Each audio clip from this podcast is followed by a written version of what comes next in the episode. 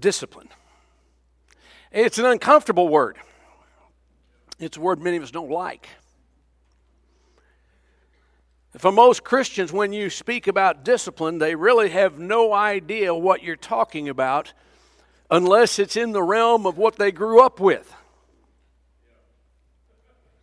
The, the practice of church discipline has become a vague memory of the past. Been lost in the mist of ancient memories, even though it probably should not have been. For those who don't know what I'm talking about and don't understand what this concept is, let me just go ahead and tell you that preaching about this this morning as a part of the life of the church is about as desirable as a dental procedure with no anesthetic or an infestation of bed bugs in your home. As uncomfortable as it might be for you to think about it, I promise you it is equally uncomfortable for me to talk about it. When we start talking about church discipline, for many, it brings up memories of a, a, bygone era when churches would denounce the sins of its members while calling for and, and expecting them to turn from their sin and, and re engage upon a path to righteousness. Some groups were known to practice what was called shunning. Y'all familiar with that term? It's where everyone in the church body would simply turn their back. They would not talk to them. They would not speak to them. They would not acknowledge them. They would act as if that individual simply did not walk upon the same earth that they did. That's pretty tough.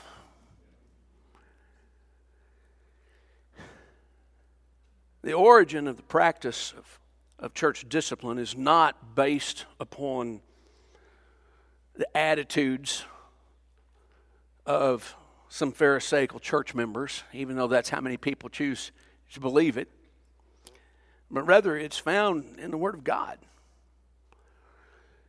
And it begins with what I was sharing with our children down here a few moments ago that our God is our Father. And as a loving Father, He disciplines His children. He calls for us to live in a way that presents Him and His family in a good light.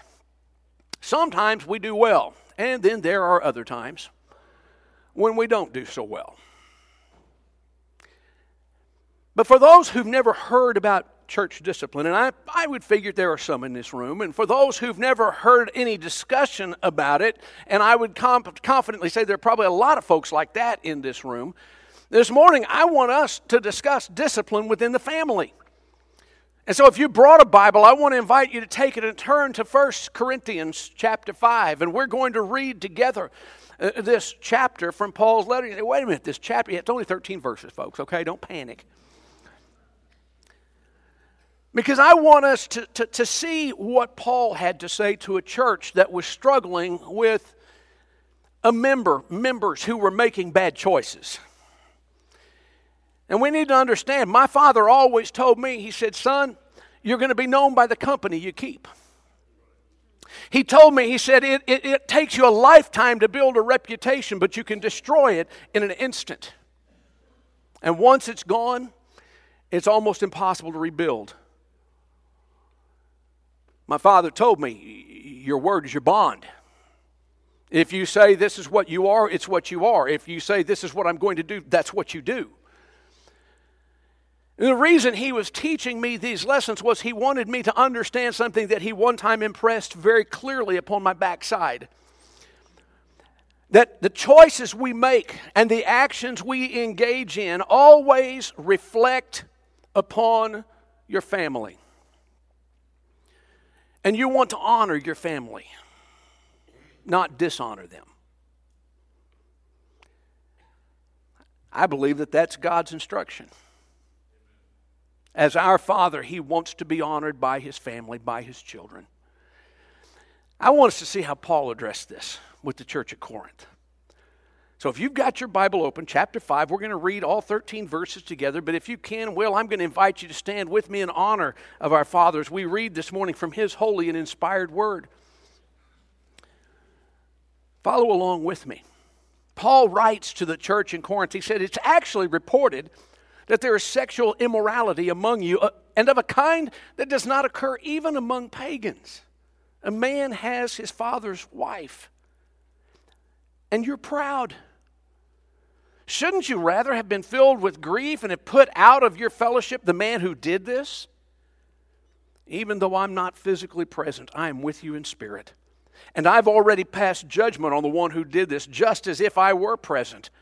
When you're assembled in the name of our Lord Jesus, and I'm with you in spirit, and the power of our Lord Jesus is present, hand this man over to Satan, so that the sinful nature may be destroyed, and his spirit saved on the day of the Lord. Your boasting is not good. Don't you know that a little yeast works through the whole batch of dough?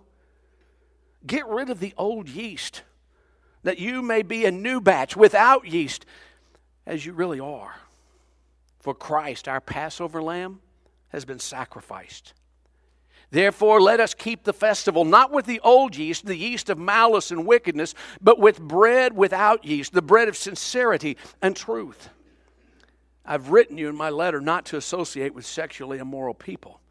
Not at all meaning the people of this world who are immoral or the greedy and swindlers or idolaters. In that case, you would have to leave this world. But now I'm writing you that you must not associate with anyone who calls himself a brother but is sexually immoral or greedy, an idolater or a slanderer, a drunkard or a swindler. With such a man, do not even eat. What business is it of mine to judge those outside the church? Are you not to judge those inside? God will judge those outside. Expel the wicked man from among you. Would you pray with me? Father, I pray this morning that we would hear your word. That even in our stubborn hearts and rebellious spirits, that we would hear it and receive it today. And Father, I pray that you would teach us your truth and teach us your ways. Call us to walk in them and live according to them. But Father, above everything else, I pray that today, as your family worships and as your spirit speaks, that if there is one in this room who does not know you, that today your Spirit would convict them of sin and call them to come to the Savior. Father, shine your light into our lives. Reveal the truth. And have your way in our lives. This is our prayer. And we ask it in the precious name of Jesus Christ, our Lord and Savior. And all God's people said, Amen. You may be seated.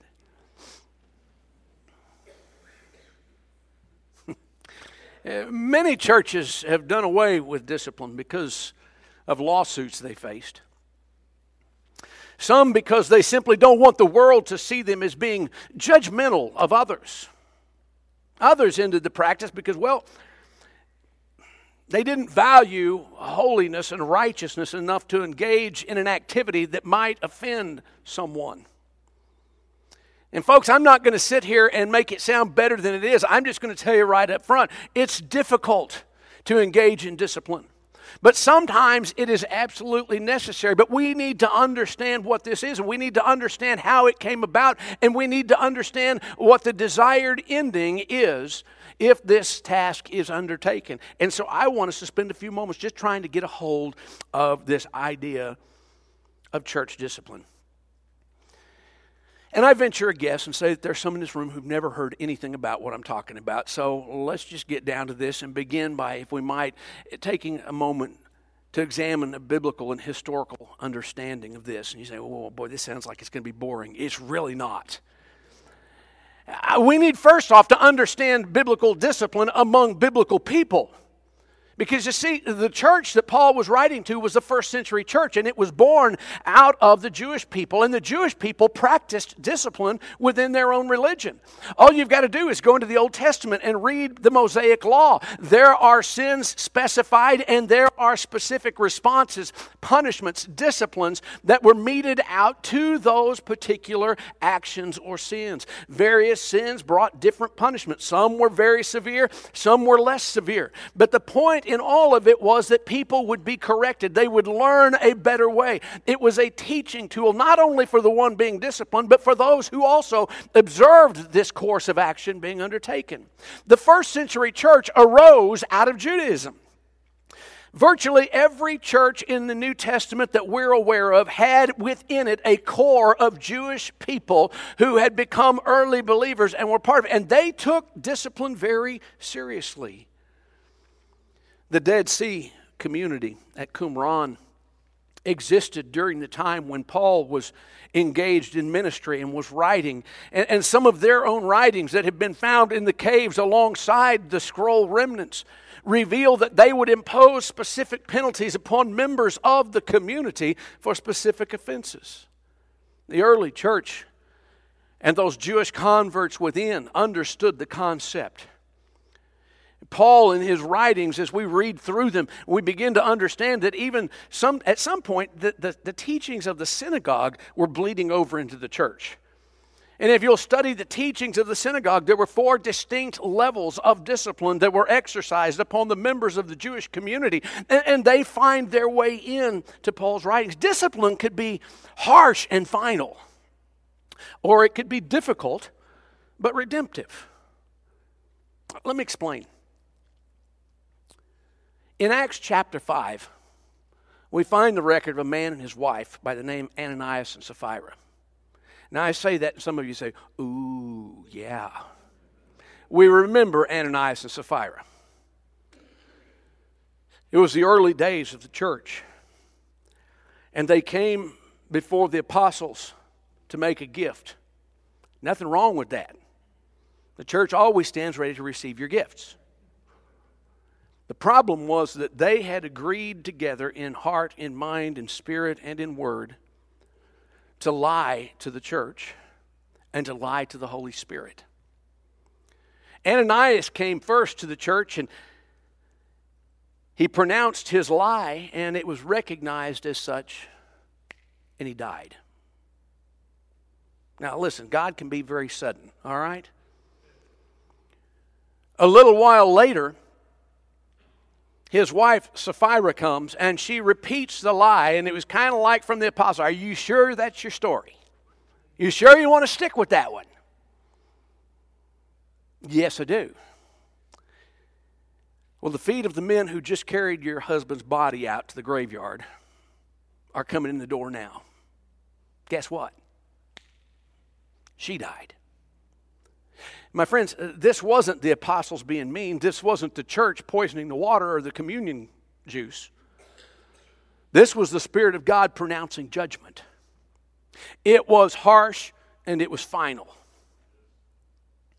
Now, if you read through Paul's letters, you find it over in 2 Corinthians chapter 5 or chapter 2 verses 5 through 11, he encouraged the church to forgive and restore to fellowship a repentant brother, one who had basically been pushed outside of the fellowship until such time as he would get his heart and his life right. It was a difficult lesson for him, but the purpose and the point was his repentance. It was difficult but repentant. You move forward through this time period and come racing toward us, and I'm just going to make an observation. The church did not do very good with church discipline. We didn't handle it well at all. In fact, if you study history, particularly Christian history, church history, you'll read about the Spanish Inquisition. Folks, that was church discipline gone awry. You read about the martyrdom of John Huss, of Tyndale. You read about the persecution of the French Huguenots and various groups of Anabaptists on continental Europe. This was all church discipline gone awry. In the name of discipline and cleansing, many who were innocent of any wrongdoing scripturally perished. But it didn't stop there. You could travel to Geneva during the time of John Calvin, same thing was going on. You could even come to our shores during the days of the New England Puritanism, and you could find that it happened even there. In more recent days, church discipline has been equated with some of the silliest things I've ever heard of in my life, and I hope I'm not offending anyone, but if I am, that's just how it falls. But churches have undertaken discipline to try to get rid of, of people playing cards or board games or dancing or any number of silly things that just really and truthfully don't hold water. And then there was a church in the Midwest back in the 80s. I remember reading about it. Engaged in a court battle with one of its members made national news. See, those are the types of things that said, made churches say, well, we're not going to do that anymore. We're not going to engage in that practice. So, why on earth would I even bring it up when I'm teaching about church life? If it's not something churches are going to do or engage in, why talk about it? Because we live in an age where it seems that many people who call themselves believers hold the church in very low esteem and disregard the person of Jesus Christ and his holiness. And we need to understand we cannot hold the church nor the owner of the church in contempt. I think we need to reevaluate the need for such practices and, and, and engage, be willing to engage in constructive, redemptive, restorative church discipline. It's not about being angry with people. It's not about being mad or offended. It's not about getting even. It's, if it's about any of those things, it's wrong to begin with. It's about us as brothers and sisters in Christ, a family of faith, calling each other to live in righteousness and in holiness that brings glory and honor to our Savior and our King. Now, I want us to jump back into this chapter for a moment, and I, I want us I want us to look at Paul's observations of, from, and for Corinth. And I mean, I, I, listen, I could spend hours in this chapter. I'm not going to do that to you, okay? But I, I do want you to get some things with me that I believe are very clear here that a lot of people today uh, are, are not so clear on. I want us to make sure that we have these truths ingrained in our hearts and in our minds because it affects the way that we live our lives today and every day. And I think we have to begin with a simple statement that says sin is serious. We've come to a place in our culture where many people don't think sin is serious. They just kind of laugh about it. Well, you know, that's what they chose to do. It's not hurting anybody but themselves. Not true. Everything we do not only impacts us, but it impacts those who are close to us. It impacts those that we have relationships with. It impacts the church that we are identified with. It impacts the companies that we work for. It impacts, it impacts, it impacts not just us, but everyone around us as well. Sin is serious. Sin is serious because God says it's serious. Sin is serious. If it wasn't serious, why did Jesus die for it? Sin is serious. In 1 Corinthians 5, which we read together just a, a, moment ago, Paul wrote in opposition and condemnation of a case of basically incest within the church family. A man was with his father's wife. Not only did the church know what was going on, they were proud of it. They, they boasted about it, Paul said. They, they bragged about the fact that this man was free in the law. He was free in Christ to do whatever he chose to do. And, and they looked at him and said, Isn't this cool? His actions are, are identifying a new way of thinking, a new, a new way of acting, a, a modern thought pattern, a, a new morality. Now, I understand that right here in this book, is the only undeniable, infallible truth. Okay? But I want to tell you a truth that in my mind gets really close to it, but it's not on the level of Scripture. But I want you to hear this truth. Are you ready? When men speak of the new morality, it always turns out to be the old morality dressed up in new clothes. It always does. I've never seen that to not be true. So, what did Paul do? Well, he commanded the church break fellowship with this man. Break fellowship with him until he gets his heart right, until he gets his life right, until he turns away from that sin. Now, a lot of people today, particularly in our culture, will say, man, Paul's, Paul's command is too harsh. Well, we can't do that. What, what, if, what if people have chosen an alternative lifestyle? You mean sin? But what if they've chosen to engage this way? You're talking about sin. Don't, call it what it's not. It's not an alternative lifestyle, it's sin. And when we begin to understand that sin is sin and address it as sin, then we can get down to what God calls us to do. But all across this land, there are churches that have decided to side with new cultural norms. Now,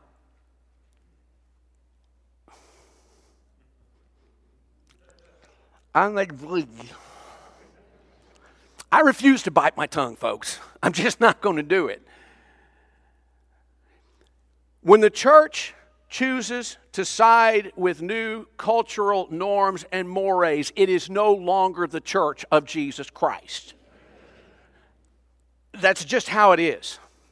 I'm sorry if that offends you, but you're take it up with God. It's His word, not mine. There's something that my father taught me a long, long time ago, and I've had people tell me, Tim, you're too quick to bow up and want to argue about something. And maybe I am. But my father taught me when I was growing up that there is right and there is wrong, and at every point in life, you're going to have to choose which side of the fence you're going to stand on. And I say that to tell you this social acceptance implies ethical acceptance. There are a multitude of things in our world, in our culture, in our society, in our country that we need to, as God's people, take a stand against. I could sit here and list them all for you, but I think you've got a pretty good idea. But let me just throw a few at you for those of you who are sitting here looking like, what in the world is he talking about? Abortion is sin. Does not mean I don't love people who go through the, the heartbreak and heartache of abortion, but it's wrong. Adultery, homosexuality, theft, drunkenness, abuse, sexual, physical, spousal, mental, emotional abuse. It's wrong drug abuse and alcohol abuse that destroys families and destroys lives. It's wrong. All of these things are wrong. And if we are not willing to stand up and say these things are wrong, then we are complicit in the sin because it's as if we're saying, oh, it's okay. Do what you want. God will get you past it. No. It's not like that. Sin is serious. It needs to be called out for what it is because there's something we forget about too often. Let me tell you what it is sin is contagious. Got your Bible? Look at verse 6, chapter 5. Paul writes to him, he says, Don't you know that a little yeast, a little leaven, works through the whole batch of dough? You see, in Jewish thought, yeast or leaven represented evil, corrupting influences. So if there's a little bit there, you just let it be, and before long, it'll be all through everything. I had somebody say to me one time when I was preaching out of this chapter, you know, Pastor, it just seems strange to me. He makes that statement and it's disconnected from everything around it. I said, Are you kidding me? It's connected completely to everything he's saying right here. He's just identified the sin, the evil, corrupting influence. Look at what he says immediately after that. Verse 7 Get rid of the old yeast that you may have a new batch without yeast as you really are. For Christ, our Passover lamb, has been sacrificed. What has that got to do with anything? Therefore, let us keep the festival not with the old yeast, the yeast of malice and wickedness, but with bread without yeast, the bread of sincerity and truth. This doesn't connect at all, Pastor. It connects completely, brothers and sisters.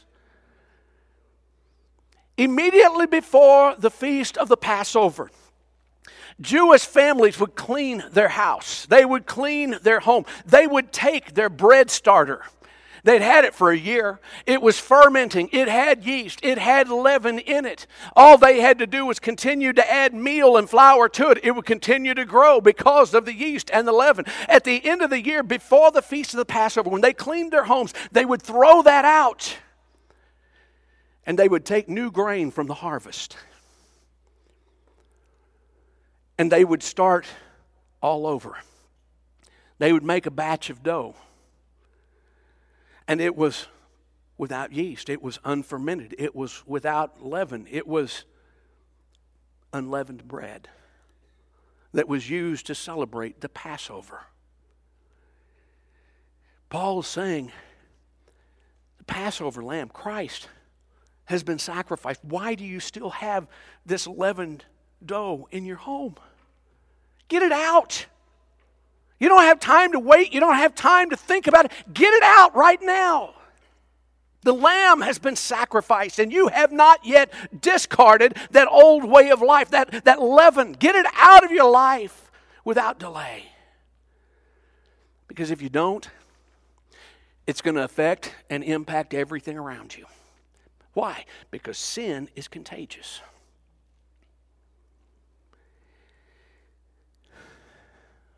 Brothers and sisters, it's not easy. I want you to know that as Christians, we must always live in a constant tension with sin. We put it out, it climbs back in. it's who we are. And Paul says, I'm not telling you to withdraw from the world. We, we can't do that. As long as we're living and breathing, we're in this world. We cannot withdraw. We also have to be reminded that the Lord called us to be salt and light, and we can't be salt and light if we pull away from everyone and everything that He's placed around us. We cannot disengage from the world and still serve the Lord in the way He's called us to do. But He did call on them to withdraw fellowship from those who are engaging in sin regularly, happily, even if they claim to share our faith. Apparently, they had it backwards, kind of like I think a lot of folks today in the church do. say, what do you mean by that? Read that chapter again for yourself, and you tell me if I'm not hitting it on the head here. They were willing to accept people who they called brother or sister who were practicing sin. Everybody knew what was going on. Everybody knew what was happening. Everybody knew what was going on. It dishonored the Lord. It brought a shadow upon the church. But they were willing to accept that because well, that's our brother or sister. But they were running away from people outside the church who were engaged in the same sin. Now, I'm not the brightest light in the fixture, but I think I can figure this one out. And so let me just give you, if I can, what I think Paul's instruction was for this church as he wrote it here. Don't be distraught over lost people acting like lost people. It's what they do. They don't know anything else to do. The reality is, love them, pray for them, love on them, share Jesus with them, cry for them. They are under God's judgment and don't even know it yet.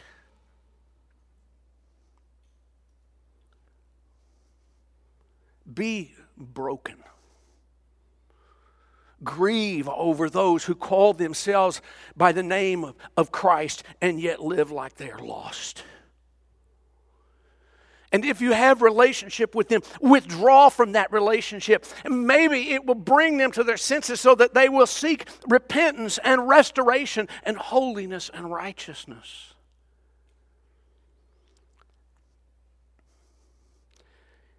I think Paul wrote that entire chapter and then he, he found himself saying, I wonder if they'll get it. And so he ended with these words God will judge those outside. Talking about people outside the church, outside the faith. And to the church, he said, Expel the wicked man from among you, divide.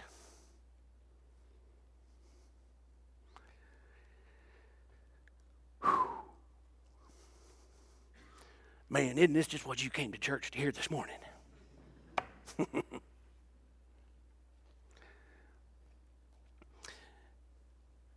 I want to spend the remainder of our time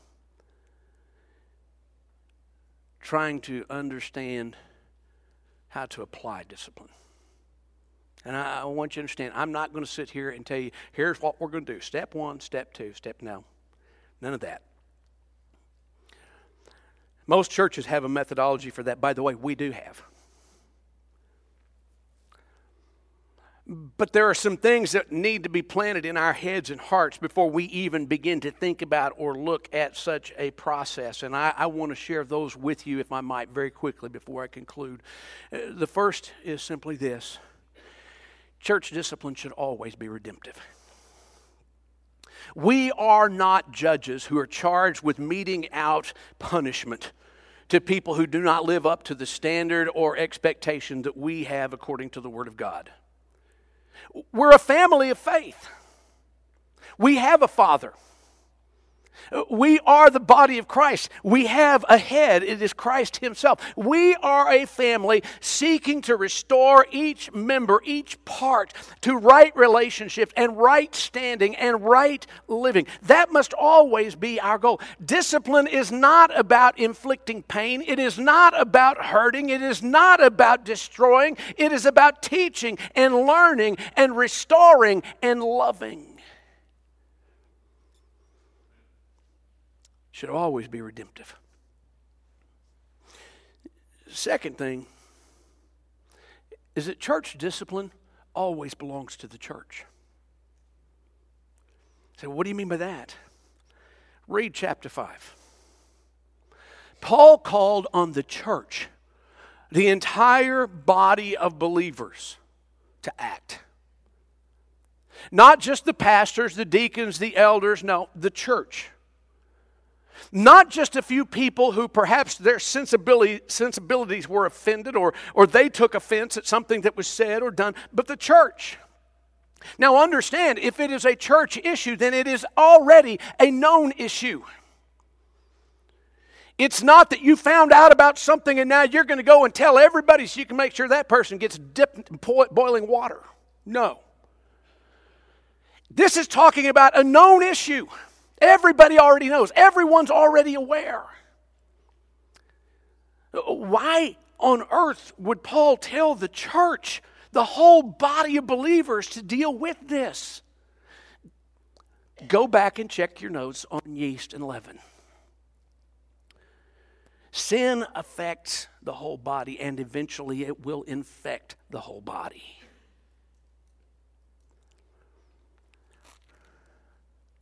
Now, finally, I'm going to make one more comment and I'm going to run for the door. Because this is invariably where I'm going to step in it. All right? Church discipline applies to sin in every area of life. We too often look at this fifth chapter and say, well, church discipline just deals with people who are engaged in some type of sexual sin or sexual immorality. This is what we're going to do with someone who's caught in adultery. This is what we're going to do with someone who's caught in practicing homosexuality or, or, or whatever. No. Listen, church discipline is not about a certain type or class of sin. Church discipline is redemptive love being played out by the members of a family who are holding one another accountable and calling for the best and the highest in each one of us, knowing that there are going to be shortcomings, there are going to be failures, there are going to be sins, there are going to be falling downs, but we are not going to shoot our wounded. We're going to pick them up and restore them in Jesus' name. You see, I hope and pray there's a church we don't have to do this. I, I, hope and pray as individual believers that you never have to be a part of such a serious action as what's outlined here in this passage when Paul simply says, expel that man. But sometimes it's, it has to happen, it needs to happen. Please understand, biblical church discipline always seeks the good of the individual restoration of fellowship, righteous living, holiness of heart. Do you know why? Obviously not. You're not going to answer me. Look around you. Turn your head. Look around you. Oh, come on, people. Your necks swivel. God made you wonderfully and marvelously, fearfully made. Look around you. These are brothers and sisters in Christ. He has called us to be disciples. Disciples. Discipleship is a call to be a learner of this. And please do not correct my grammar on this one, Miss Celia. It also calls for us to be a liver, not the organ, a doer of this. Being a disciple means that we are hearers and doers of the word. as we surrender to the Lordship of Jesus Christ. Whenever we do that and we come together as a body, we have a shared responsibility. Listen, I know that in this congregation, we have some deacons, we have some people who have pastor hearts. We got sheepdogs in here among the flock. And I'm so thankful that they're here. But we all have an obligation to watch over one another, to safeguard one another, to, to protect one another, to fight for one another to do battle, whether it be on our knees or on our feet, in Jesus' name. The best discipline in the church is when we allow the Holy Spirit of God to convict us of our sin and call us to a response of repentance, confession, faith, surrender. You can't do that. You won't do that until you first find yourself at a place where you'll surrender to Him as Lord and Savior. Becoming a part of the family of God, part of the church. But when you become a part of it, please understand you place yourself under the watch care of your brothers and sisters. And we hold one another accountable. If you see something wrong, it doesn't mean you go and spread it all over town and make sure that the church has an issue so they can have a big meeting and do something that's going to make the 10 o'clock news. It may mean you go to a brother or sister in private and say, I saw this. I heard this. I, I hurt for you. Is everything okay? Are you struggling in this area? Can I, can we help you? And in doing so, we strengthen the body. And the church becomes stronger rather than weaker, greater rather than lesser. And do you know what? That's how it ought to be. Do you know why? Because we have the greatest, strongest, mightiest God that there is. And we serve and follow the greatest and the strongest and the mightiest Savior of all. And we have a family that God has built. And He has a purpose and a plan and a function for us. And we can and we will fulfill it if we will do it His way. I just want to ask you are you part of that?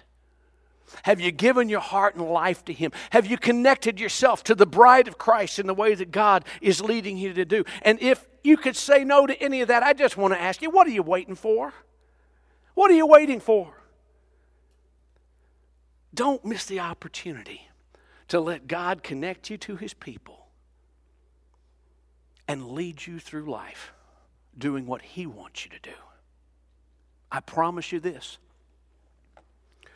what He will do with you, in you, and through you is greater than anything you will ever do on your own.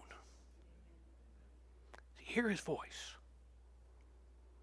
If He's calling, obey Him. Surrender to whatever His call is. And let Him do in your life that which will bring glory and honor to Him and great joy to you. Let's bow our heads together. In just a moment, we're going to stand together and sing a song of invitation not in order to stretch a service out, but rather to give each one of us an opportunity to respond. If the Spirit of God has spoken, if the Word of God has touched a chord, there's something you know you need to do, something that God is calling you to or leading you to. If that's the case, I want to tell you when we stand in a moment and begin to sing, I'd love for you to share that with me. Maybe you just need to talk to God right where you are. He's ready to listen, He's ready to speak to you. Maybe you want someone to pray with you. I'm right here.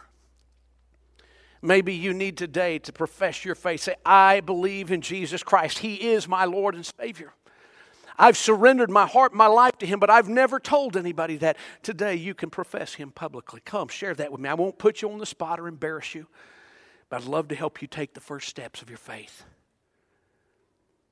Maybe God is leading you to connect to this church family, to become a part of this body, this, this representation of the bride of Christ. If He's calling you, would you surrender? Hear His voice. Be obedient. Father, I thank you for loving us.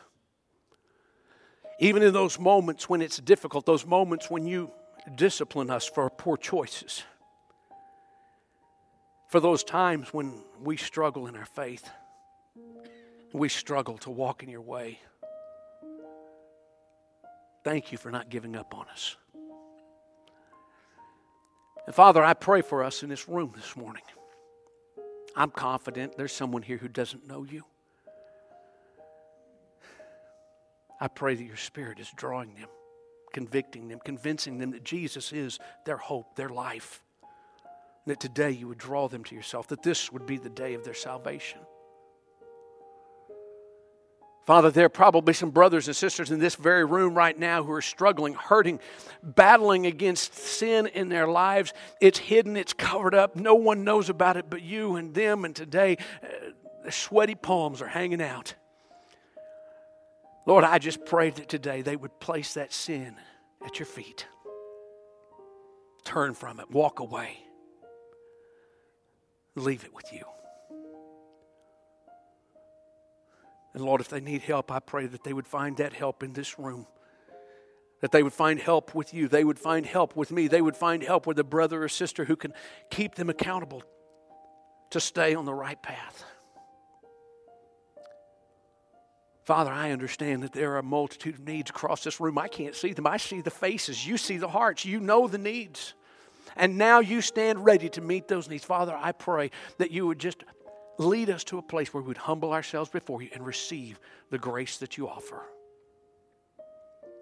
Now, Father, take these moments. Take these moments and do in each life that which bring glory and honor to you. Be exalted in the lives of the people in this room this morning, right now. For I pray this in Jesus' name. Amen.